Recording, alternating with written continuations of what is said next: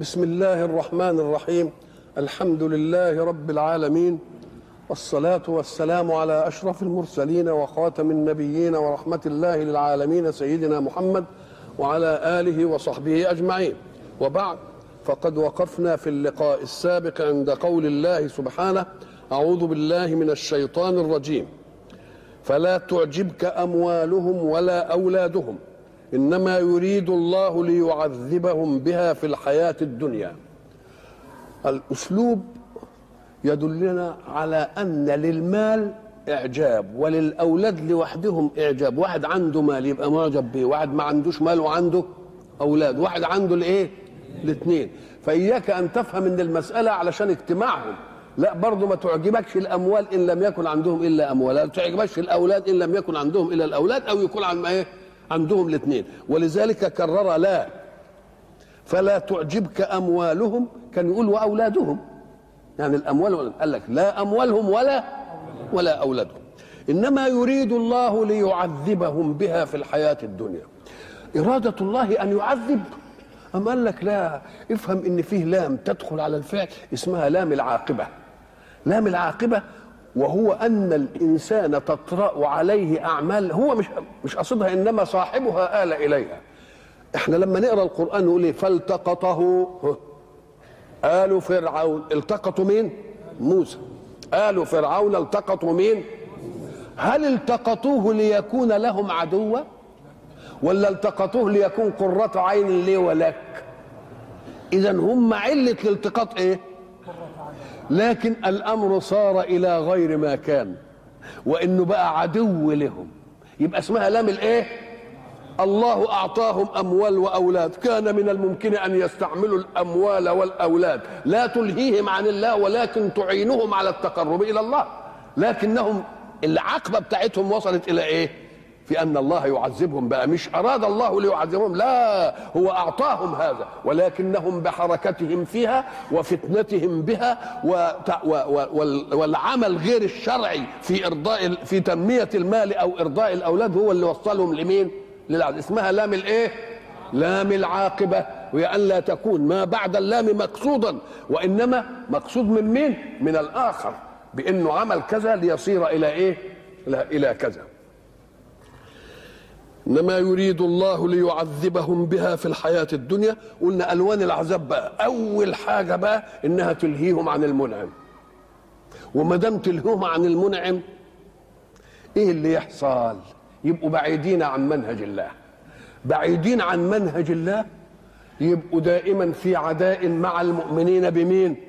بمنهج الله. ويخافوا. ولذلك هم اليهود كان كل ما يدعو الرسول واحد منهم يقول له تعالى أنا عايزك. كل اليهود يرت... المنافقين يرتعبوا. واليهود الرسول يقول له تعالى أنا عايزك ساعة ما يقول أنا عايزك كل اليهود إيه؟ يرتعبوا وينتظروا. يا ترى إيه؟ أكشف الله لرسوله عن بعض خبايانا؟ وبعد ذلك لما يكشف عن بعض خبايانا ننفضح قدامه وبعدين يعاملنا معاملة المشركين ويشردنا وي... اذا لو لولا أنهم بيعملوا أشياء يخافون من أن تظهر ما كانش يحصل منه يبقى ده إيه؟ ثانيا الرسول صلى الله عليه وسلم بحكم أنهم اعلنوا الإيمان هيبقوا مطالبون أمام المجتمع الإيماني بالتكاليف. لما يجي جهاد يطلعوا ولا ما يطلعوش؟ يبذلوا أموال ولا ما يبذلوش؟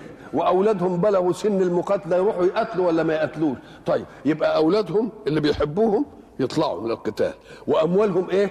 تنصرف. طب أموالنا تطلع وأولادنا يروح يتعرضوا للقتل في أمر نحن لا نؤمن به؟ يبقى ده عذاب ولا لا؟ ده لو أنهم يضيعوا في أمر هم مؤمنين به يقول لك ابني لا يروح ويروح شهيد. يبقى مبسوط ولا مش مبسوط؟ لأن اللي هيناله منه خير مما إيه؟ لكن اللي فاهم إن لا في آخرة ولا بتاع ومش مصدق الكلام ده وبعد ذلك ياخدوا الرسول أولاد أموال عشان يجهزوا للجيش وأولادهم عشان يحاربوا.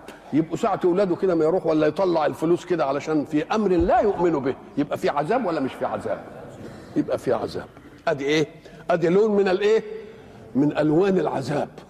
أم قال لك طيب لما يجي الرسول عليه الصلاة والسلام ياخد المنافقين ويا الجماعة كده ويطلعوا في حرب. الحرب ده من الممكن يتقتل فيه ناس. تقوم تتقتل مين؟ أولادهم. ونسائهم تسبى ولا ما تسباش أولادهم تتقتل ونسائهم يسبوا كده في غير أمر معتقد ولا هيجيب لهم خير ولا أي حاجة. يبقى ده تعذيب ولا مش تعذيب؟ طيب لما يقعد يجمع المال من حلال ومن من حرام ومن حلال. طب ده اللي بيكسب حلال واضح واضح الحركة في الحياة. واللي بيعمل حرام إيه؟ متلصص. تعب عواطفه وتعب مش عارف إيه ولذلك تعالى الواحد مثلا يجي يخبط عليك الباب يقول لك أنا والله عايز الشيء الفلاني ده منك لأنني محتاجه مثلا. ياخده طب هو عايز يسرقه. شوف الأول جه في وضوء في وضح الإيه؟ ولا حاجة وجه لك كده من الباب. إنما اللي عايز يسرقه يعمل إيه؟ شوف بقى العذاب اللي قاعد يعذبه لنفسه على ما يوضع خطة السرقة. وبعدين يجي يقول لك ده فلان لا شافني. لا ارجع. لا روح ويقعد بقى. ده إيه؟ ولد صحي ولا بتاع ولا ولا بكى ولا؟ يروح مرتعد. اذا ده عذاب ولا مش عذاب؟ فلما يجمعوا أموالهم بهذه الطريقة يبقى جمع المال ده عذاب ولا لأ؟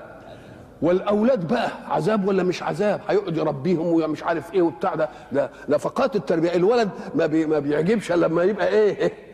ما يبقى مستغني. وعلى ما يبقى يستغني ينخطف. حد تاني ياخده. الله. يبقى اذا يتعذب في جمعه في التربية وبعد ذلك يتعذب في صيانته. ويتعذب لما يؤخذ إلى أمر لا يعتقده. كل ده عذاب ولا مش عذاب؟ ويتعذب أيضا عذاب أكبر حينما يجد من أولاده من أولاده من يخرج عليه إلى الحق. ويؤمن إيمان صادق. ويشوف ابنه كده مع محمد مخلص ومش عارف إيه وبيدافع ويكرهه ويك... الله الله الله إيش الحكاية دي؟ قال لك أيوه يا أخي؟ غسيل الملائكة. حنظلة ابن أبي عامر. غسيل اسمه إيه؟ غسيل الملائكة. أهو ده أبوه كان فظيع في عداوته للنبي. وبعدين آمن إيمان إيه؟ إيمان أصيل. يقوم أبوه يشوفه إيه؟ ال- الغل يقطع قلب أبيه. وإشراق الخير في ابنه. شوف بقى شايفه كده ويروح للنبي وي- ويبقى تحت رجليه ويعمل مش عارف. ده لما جاءت أعلن- أعلنت الحرب أعجل عن أن يغتسل مما يكون بين الرجل والمرأة. ما ما صبرش إلى أنه إيه؟ يغتسل. فتنه رايح الحرب في هذه الحالة. ثم قتل. طب وإيه؟ ما دام دي مسألة سر بينه وبين مراته. إيه اللي عرفها؟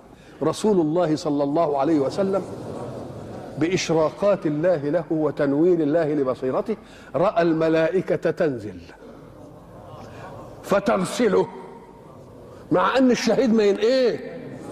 دي عملت عند النبي الله. ده الشهيد ما بن إيه؟ ما نغسلوش إذا دي مش بتغسله من الشهادة ده بتغسله من أن يقبل على الله وهو جنوب. فلما شاف الحكاية ده قال ده المسألة فيها سر.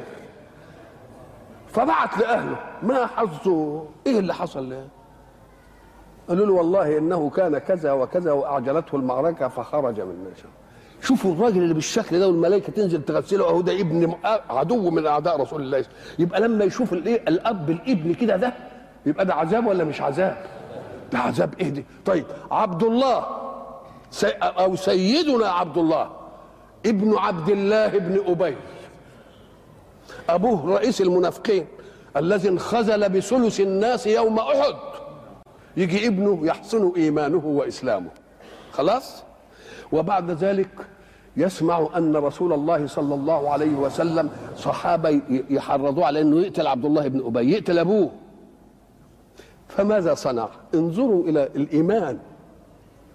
يوم يذهب إلى رسول الله قل له يا رسول الله إن كنت تريد أن يقتل عبد الله ابن أبي أبي فمرني أنا بقتله. حتى لا ألقى قاتله من المسلمين وفي قلبي غل عليه. قول لي أنا اقتله إيه ده؟ بالله لما شاف الحكاية دي هو يروح يقتله يبقى إيه عذاب ولا مش عذاب؟ هذه اللي يعذبهم هتعذبوا بقى في الإيه؟ في الدنيا. وإذا قلنا إن هم الأولاد والمال هيبقى متعة حياة وتخليهم ملتفتين لهم ولاش ملتفتين إلى إلى واهب النعمة ومش ملتفتين إلى الجزاء اللي يعطيه يبقى ما ربطوش نفسهم بما يجب أن يربط به الإنسان. أم قال لك ليه؟ قال لك الإنسان ده خليفة في الأرض. صحيح. وخليفة أعدت له الأرض بكل قوتها وبكل الخيرات فيها قبل أن يجيء. يعني أقبل على عالم إيه؟ كامل من كل حاجة. ما دام أعدت له يبقى مخلوقة له. ولذلك الحديث القدسي يقول يا ابن آدم خلقت الأشياء من أجلك وخلقتك من أجلي.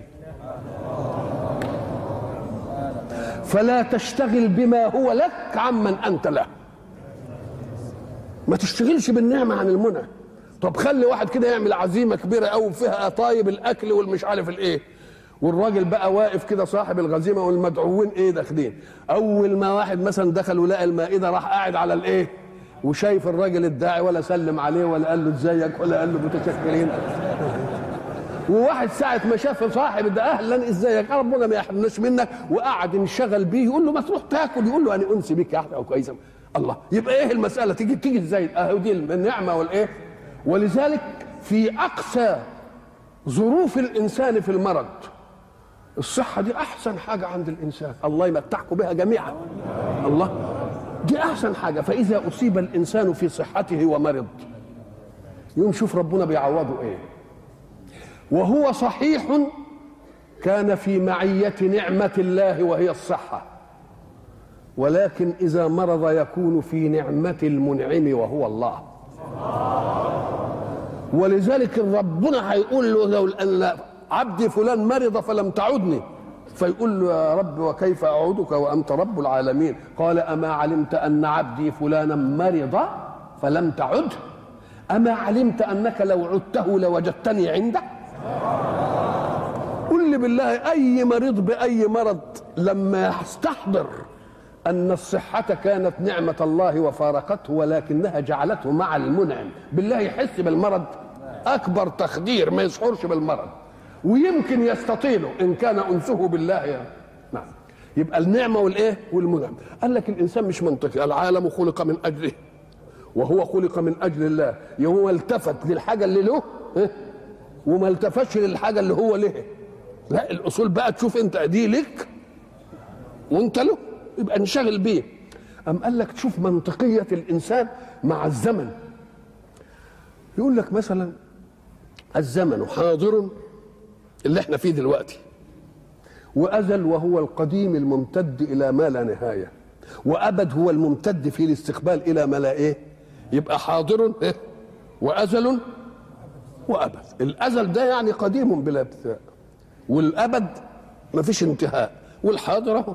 طب شوف الكائنات الخليفة واللي أعد للخليفة. يقول لك الوجود اللي أنت شايفه ده منه واجب ومنه ممكن. كل وجود محتاج في إيجاده إلى غيره يبقى وجود ممكن وهيجي له عدم. والوجود اللي مش محتاج لإيجاد غيره ولا ينتهيش يبقى اسمه وجود الواجب. وجود الواجب هو الله. ولذلك هو أزل قديم. وأبد باقي. قديم إيه؟ يبقى واخد إيه؟ واخد كل الأزمان. حاضر؟ وإيه؟ وقديم؟ وإيه كمان؟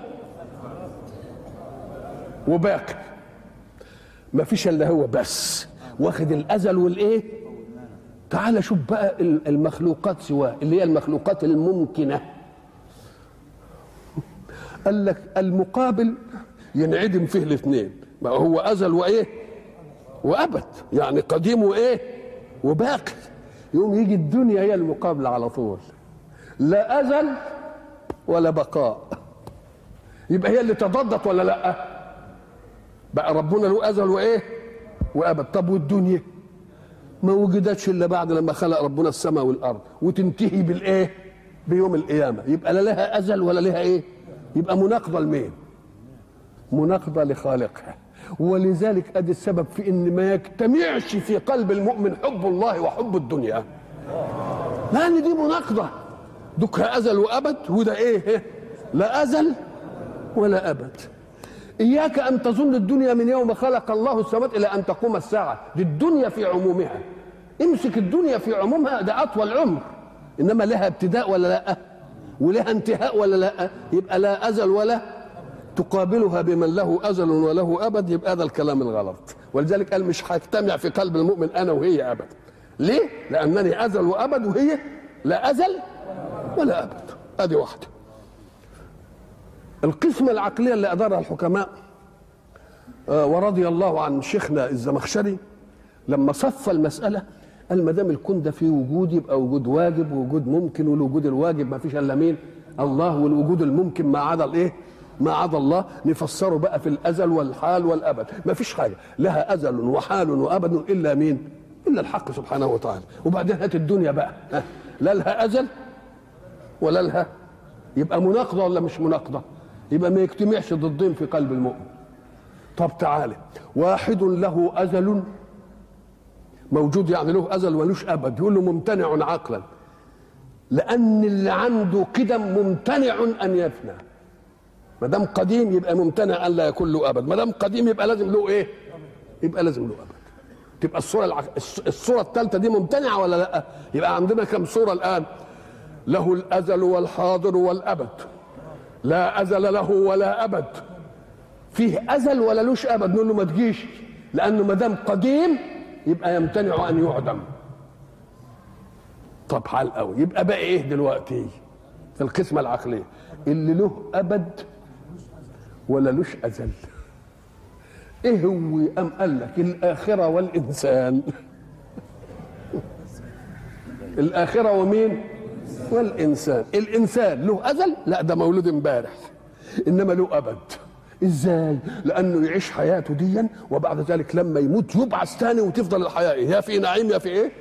يبقى ملوش أزل إيه وله إيه؟ وكذلك الآخرة. زمانها لسه ما جاش. يبقى ملهاش إيه؟ أزل. إنما لها إيه؟ يبقى اللي اشترك مع الإنسان في؟ في هذا إيه هو؟ يبقى الإنسان أخو الآخرة. اللي مش هيربط نفسه بها يبقى ملوش إيه؟ يبقى لازم يربط نفسه بالآخرة. كل حاجة تقول إن هي لازم تصب في الإيه؟ تصب في الإيه؟ في الآخرة. اذا اللي ياخد الدنيا يقول له يا خايب أنت خدت لا أزل ولا طب خد اللي له أزل وأبد. واعمل للآخرة اللي أنت شريك فيها. أنت وهي لا أزل لكما. وأنت وهي لكما إيه؟ فده الصاحب اللي يجب إنك أنت تعمل إيه؟ إنك أنت تعمل تعد له. ولذلك اقرأ قول الله سبحانه وإن الدار الآخرة لهي الحيوان لو كانوا يعلمون. هي دي الحياة. إنما التانية مش ممكن. ليه؟ أم قال لك لأن غايات المتساويات لازم تكون متساوية. الغاية في الأشياء مثلا عايزين نعمل كراسي الغاية في الكرسي إيه؟ إننا نقعد عليه. يبقى كل الكراسي مهما اختلفت أشكالها وألوانها إيه؟ صالحة لأنك تقعد إيه؟ يبقى برضه له رجلين وله مقعد وله إيه؟ كلها كده. يبقى المتساويات يبقى الغاية منها إيه؟ واحد. كلنا اللي هو الإنسان الخليفة متساويين. طب قول لي إحنا لازم تكون لنا غاية واحدة. ما دام إحنا أفراد لجنس واحد يبقى لازم لنا إيه؟ غاية. أغايتنا الصحة؟ بعضنا مريض. أغايتنا القدرة؟ بعضنا عاجز. أغايتنا العمر الطويل بعضنا يختضر من أول العمر. إذا ما فيش أبدا أي حاجة نتفق فيها أبدا. إلا إيه؟ إلا الموت. كله إلا مين؟ يبقى دي هي الغاية اللي إيه؟ اللي نتفق فيها بس. ما دام الغاية اللي نتفق فيها دي هي الغاية وهي اللي مشترك معنا يبقى لازم تلتفت إليها من أول الإيه؟ من أول الأمر.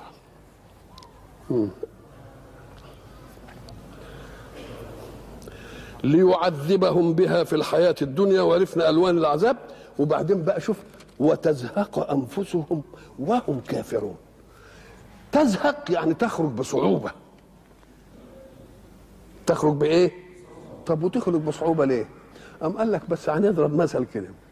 واحد الدنيا عنده كويسة وواسعة ومبسوط فيها والعيال والأولاد ولا يؤمنش بآخره. ساعة ما يجي بقى يموت. ما هو الشيء الذي ينتظره عشان يعزيه عن الموجود؟ ما فيش. تبقى كاره ولا مش كاره؟ لأنه كره ما لأنه يفوت ما إيه؟ ما أحب. إلى ماذا؟ ما عندوش حاجة. إنما اللي عامل أعمال طيبة ومقدمها هناك كده ومش عارف إيه ساعة ما يجي له الموت. يبقى مستبشر. ليه؟ لأنه قدم أكثر من اللي هيترك. قدم أكثر من اللي إيه هب إن واحد عايش في كوخ وبعدين ربنا وسع عليه وهو في الكوخ قعد يبني له مثلا قصر فيلا وهو في الكوخ قاعد لحد ما يشطبها بقى ويعمل الديكور ويجيب الفرش ولا هيقعد في قاعد في قاعد في الكوخ وبعدين هنقول له تعالى من الكوخ بقى روح لمين؟ للفيلا يبقى فرحان ولا مش فرحان؟ اهو كده فاللي عمل حاجة في الآخرة الفيلا دي وهو قاعد هنا يبقى فرحان اللي إيه؟ عال قوي طب وإن كان قاعد في قصر كده وبعدين يقول له ده أمموه ولا نزعوا ملكيته وتبقى في الشارع يبقى يعمل إيه؟ الله الله الله أهو كذلك صاحب الدنيا ولذلك ليه الناس بتكره الموت؟ لأنهم مش من أهل الآخرة لو كانوا من أهل الآخرة وموضبين الفيلا بتاعتهم ولا القصر كان فرح لما انتقل من الدنيا الفانية دي إلى إيه؟ إلى البقر لما انتقل من النعمة في الدنيا إلى المنعم لما انتقل إلى من الأسباب إلى غير أسباب للمسبب. أنت دلوقتي وأنت عايش صحيح يبقى عندك نعمة إنما في ناس بتخدمك وناس بتطبخ لك وناس بتغسل لك وناس بتكوي لك وناس بتزرع لك وناس بتصلح مش كده ولا لا؟ كلها أسباب. وبرضه أنت في الأسباب آه تقول لهم نطبخوا النهارده كذا هاتوا لي كذا برضه في الأسباب. مهما أوتيت من نعمة شوف الآخرة بقى لا ولا هتقول ولا أسباب ولا حد كده يخطر الشيء على بالك فتجده أمامك. إيش الحكاية دي؟ يبقى ينبسط ولا ما ينبسطش؟ يبقى مين اللي يكشر بقى ساعة ما يجي له ملك الموت؟ اللي مخرب آخرته ومعمر دنياه يحزنه أن ينتقل من الايه مما عمره إلى ما ولذلك الإمام علي يقول له يا إمام أنا أريد أن أعرف نفسي أأنا من أهل الدنيا أم من أهل الآخرة؟ سؤاله. أنا عايز أعرف نفسي أنا من أهل الدنيا ولا من إيه؟ قال له يا أخي الجواب على السؤال الله أرحم من أن يجعل جواب هذا السؤال عندني. ده جواب هذا السؤال عندك أنت. وربنا يحوجك في مثل هذا السؤال إلي؟ ده عندك أنت. قال له كيف؟ قال له إن كنت تحبه. من يدخل عليك لمن؟ وهو يريد أن يأخذ عايز ياخذ تقوم تحبه تستشرف له أكثر ممن يعطيك هدية تبقى أنت من أهل الآخرة. واحد دخل عليك كده فلقيته عايز طلب منك إن كنت تهش له وتقوم وتفضل ومش عارف إيه وبتاع وحاجات زي دي وتحبه يبقى أنت من أهل الإيه؟ ليه؟ لأنه أخذ منك في الفانية ما يحمله لك في الباقية. يبقى عمر الآخرة اللي انت بتحبها تقوم تحبه ولا ما تحبوش؟ فالذي يعمر آخرتك إن كنت من أهل الآخرة تحبه وإن كان جاي واحد علشان يعطيك. إن كنت تحبه أكتر من اللي خد منك تبقى أنت من أهل الإيه؟ من أهل الدنيا. لأن أنت ما دام هيعطيك يبقى بيزود دنياك. وما دام بيزود دنياك ما أنت بتحب الدنيا وبتحب عمرها تبقى تحب ولا طب وإن كان اللي أخذ أحسن من اللي يعطي يبقى أنت من أهل الإيه؟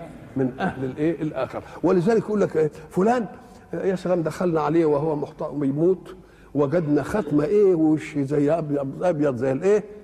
زي الحليب ونفس سمحة كده والله زي ما يكون صاحي.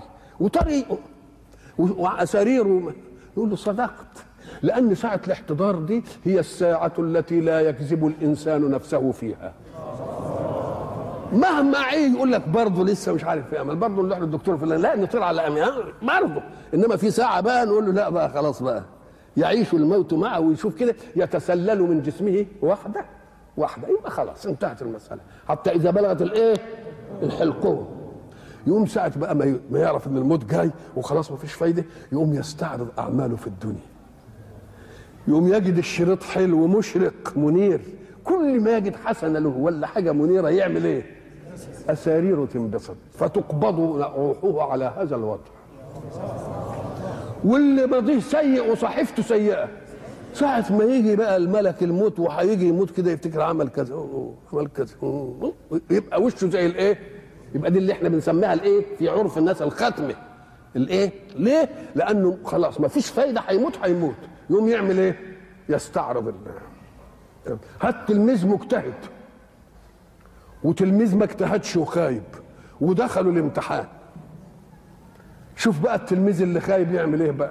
داخل مصفر وعمال بيرتعد ومش عارف إيه ودوكها داخل بأمان الله والحمد لله كده وبتاع وإيه ومش عارف إيه ويقول له الشيء الفلاني يقول لك الشيء الفلاني ويدخلوا له ليه؟ لأن جت ساعة مش في وسط السنة. ده إحنا في ساعة الامتحان. ساعة الامتحان اللي هي ما فيش فيها إيه؟ فيهاش فيها كلام. يقول لك ساعتها دي في ساعة الامتحان الذهن يخلو من أي خاطر. كذلك الموت الذهن يخلو من أي خاطر إلا الصحيفة بتاعته. ما دام تعالى مثلا لواحد دخل الامتحان وبعدين يقابله زميله على السلم يقول له أنت يا أخويا ذاكرت الباب الفلاني؟ يقول له لا والله ما ذاكرتوش. يقول له اسكت ليه؟ ده جاي منه سؤال. طب قول لي موقفه يعمل إيه؟ يوم يخطف كتاب من مين؟ من اللي ويقف وهو طالع على السلم. ويقرا الباب ويدخل يلاقي السؤال يروح رصه زي ما عرفه حفظه مره واحدة قال لك آه ما فيش وقت هو بيفتكر في الوقت ده هيتفسح إمتى ولا هياكل إيه ولا بؤرة الشعور جاهزة والذهن يلتقط من مرة واحدة اوعى تفتكر ان واحد بيحفظ من ثلاث مرات وواحد من أربع مرات وواحد من خمس مرات الذهن زي الفوتوغرافيا ياخد من إيه مرة واحدة. بس المهم ساعة اللقطة يكون خالي من غيرها ما يكونش مشغول ما يبقاش بصدد جزئية وبغله إيه؟ لأن بؤرة الشعور مش هتساعد الا خاطر واحد. وما يجيش الخطر الثاني الذين اتزحزحت فإن فضل واقع خاطر ما يجي مثلا المدرس يقول بالله ما بتسمعش مثلا قصيدة مثلا وبعدين تحفظ من أول مرة بيت منها ولا شطره أهل البيت اللي أنت حفظته ده كانت بؤرة شعورك إيه؟ خالية ومستقبلها يبقى اذا إحنا بنكرر ليه عشر مرات؟ حتى تصادف كل جزئية خلو من مين؟ من بؤرة الإيه؟ الشعور. كذلك في الموت. الموت ده ما يبقاش فيه خاطر تاني مناقض لأمر الآخرة ابدا. يوم يستعرض حياته فإن كانت حياة خيرة يعمل إيه؟ يستشرف وإيه؟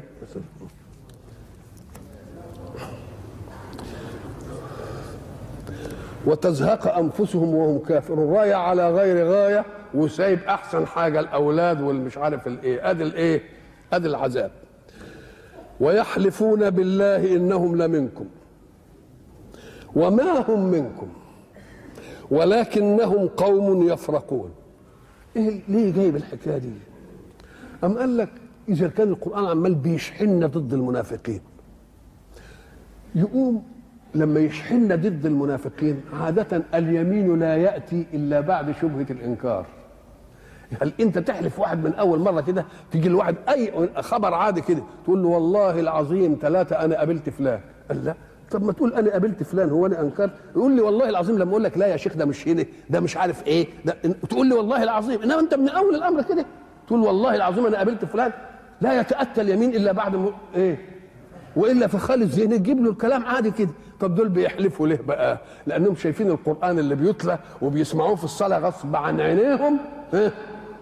بيعمال يقول عليهم المنافقين كذا والمنافقين كذا فيا عيني الشبهة الشبهة عندهم إن كل واحد من المسلمين عارف خيبتهم يقوموا يروحوا يعملوا إيه؟ يحلفوا له يقولوا لا والله ده إحنا كذا والله مش عارف أنت بلغك عني مش عارف إيه والله ما حصل أنت بلغك مش عارف. ويحلفون بالله دي اسمها الإيه؟ المناعة الإيمانية المناعة الإيمانية هو أن يخبر الله المؤمنين الصادقين به بالأحوال التي يقولها المنافقون حتى لا تفاجئهم. لأنه ما كانش ربنا يقول هيحلف يحلفون بالله لكن ربنا قال لهم ده هيحلفوا لما يجي يحلف يقول لهم ربنا قايل لي إنك هتيجي تحلف وتك وأنت كذاب. الله الله. لكن لو ما لو ما ربنا ما قالش كده يمكن يفاجأ بقداسة اليمين ويصدقه. اما لا ثم لما يجي يحلف يقول لك والله إحنا وياكم إحنا منكم. نقول له آه ما هو اللي قالها لي ربنا برضه. يحلفون بالله إنهم لمنكم وما هم منكم. هم منكم في ظاهريات التشريع ولكنهم ليسوا منكم في باطنيات التشريع والتكليف واليقين والصدق. طب أمال إيه ما دام هم بيحلفوا إنهم هم مش منهم؟ ليه؟ ليه بيحلفوا إن هم منهم؟ يقول لك ما هو ده تناقض الذات برضه. تناقض مين؟ تناقض الذات. مش إحنا قلنا إن المنافق متناقض الذات؟ المؤمن مش متناقض. لأنه مؤمن بقلبه مؤمن بإيه؟ فما فيش ملكات بتعربد فيه. الكافر برضه منطقي مع نفسه. ما آمنش بالله ولا آمن بالرسول برضه بيقول أنا مش مآمن بالله وبالرسول. يبقى في ملكة واحدة بس ملكة فاسدة. إنما ما فيش إيه؟ تعارض بين منطقه وبين إيه؟ وبين قلبه. لكن المنافق عمل إيه؟ عمل تعارض بين ملكاته. اسمها تناقض إيه؟ تناقض الذات. تناقض الذات إن يقول أنا مؤمن وأشهد أن لا إله إلا الله وقلبه عمال إيه؟ يقول لا مانيش مؤمن. يبقى في ملكات متناقضة ولا لأ؟ تبقى دي في عربدة في الذات الإنسانية ولا ما فيش عربدة؟ ما دام في عربدة تبقى الذات مستقرة؟ لا مش مستقرة. يبقى المنافق شر من الكافر ولا مش شر من الكافر؟ ولذلك قال في الدرك الأسفل من النار. وتناقض الذات ده هو اللي بيسعب كل المجتمعات. ليه مثلا افرض المتنبي مثلا قال إيه؟ عشان يشرح لي قضية تناقض الذات وإن ده أتعب حاجة في الوجود. كل شر يهون في الوجود إلا هذه. يقول لك ومن نكد الدنيا على الحر أن يرى. عدوا له ما من صداقته بد. هو عدو إنما الظروف حاكمة عليه إنه يبقى إيه؟ شفت التناقض الذات ولا لأ؟ وينشأ عن هذا بقى تناقض الذات أيضا في الحركة وفي النزوع. يقول برضو المتنبي. يقول إيه؟ على الذم بتنا مجمعين. يعني إيه؟ إحنا كلنا كده بتنا مجمعين على ذم حال من الأحوال. وحالنا من الخوف حال المجمعين على الحمد. وحالنا من الخوف حال الإيه؟ يبقى متناقض ولا مش تناقض؟ على الذم بتنا إيه؟ مجمعين. وحالنا من الخوف حال المجمعين على الإيه؟ على الحمد. والشاعر برضو الثاني لما شاف بعض الأهوال في بلده وشاف الأشياء والتناقض اللي ما يمشيش في الزفة ويقول يحيى يموت. والافواه اتكمت ومش عارف خلاص دي تناقض ولا مش تناقض؟ ويا ريتهم يسيبوا الناس في حالها لا عايزين يمجد. هو كاره إيه؟ يقول لك ولذلك الشاعر يقول إيه في تصوير الحالة دي؟ كفانا هوانا من تناقض ذاتنا. كفانا هوانا من إيه؟ من تناقض ذاتنا. إيه التناقض يا اخويا بخن. أنت لما تسمع كلمة بخن بخن يعني إيه؟ يعني شيء حسن جميل أنا مسرور منه. أهي بخن دي علامة استحسان. ويقابلها إيه؟ اف يبقى اللسان بيقول بخن والقلب بيقول إيه؟ بيقول. بخن لفظة. تصويب كذبتها أفي بخن إيه؟ لفظة. تصويب كذبتها إيه؟ تصويب كذبتها أفي كفانا هوانا من تناقض ذاتنا متى تصدق الأقوال يا ألسن الخوف؟ إمتى إمتى نبقى صادقين. يعني نبقى إيه؟ يبقى كلامنا زي مين؟ زي قلبنا. هم يحلفوا وهم مش منكم. يبقى في تناقض ولا مش تناقض؟ وتناقض الذات ده هو أتعب حاجة في الإيه؟ في الوجود. ويحلفون بالله إنهم لمنكم. وما هم منكم؟ طب إيه العلة بقى؟ ولكنهم قوم يفرقون. الفرق الخوف مفزعين دايما. ليه يخافوا؟ ده ينفضح أمرهم ولما ينفضح أمرهم يعزلهم الاسلام الإسلام في منطق الكافرين ويبتدي يحاربهم ويشردهم ويعمل فيهم كذا وياخد أموالهم ويسبيها وأولادهم يقتل كل الحاجات دي. يبقى اذا اللي خلاهم يحلفوا إنهم منكم وهم مش منكم إنهم إيه؟ خايفين. خايفين من إيه؟ من أن يفضح أمرهم. ولذلك ربنا هيقول له كده ولو نشاء لأريناكهم فلعرفتهم بسيماهم ولتعرفنهم في لحن القول. يعني خليك خليكوا أذكياء كده وافهموها. نعم.